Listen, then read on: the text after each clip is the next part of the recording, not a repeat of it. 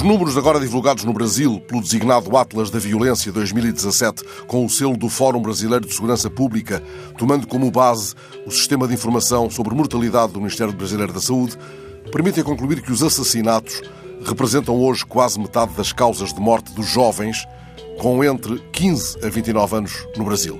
O patamar a que se chegou, 47,8%. Mas se a faixa etária for encurtada, se for contada apenas a causa de morte dos jovens com entre 15 e 19 anos, os assassinatos atingem os 53,8%. Leio no Correio Brasiliense que os investigadores encontram nos dados de agora a prova de um recrudescimento do problema e vão ensaiando, entretanto, explicações possíveis. Os primeiros sublinhados, vulnerabilidade social e falta de investimento adequado na educação infantil. Um dos especialistas ouvido por jornalistas acredita que o futuro da nação está comprometido.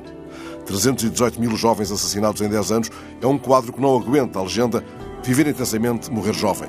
Já não se trata de um desígnio que, noutro tempo, associámos aos astros do rock e da pop. A maldição dos 27 já não remete para estatísticas de overdose.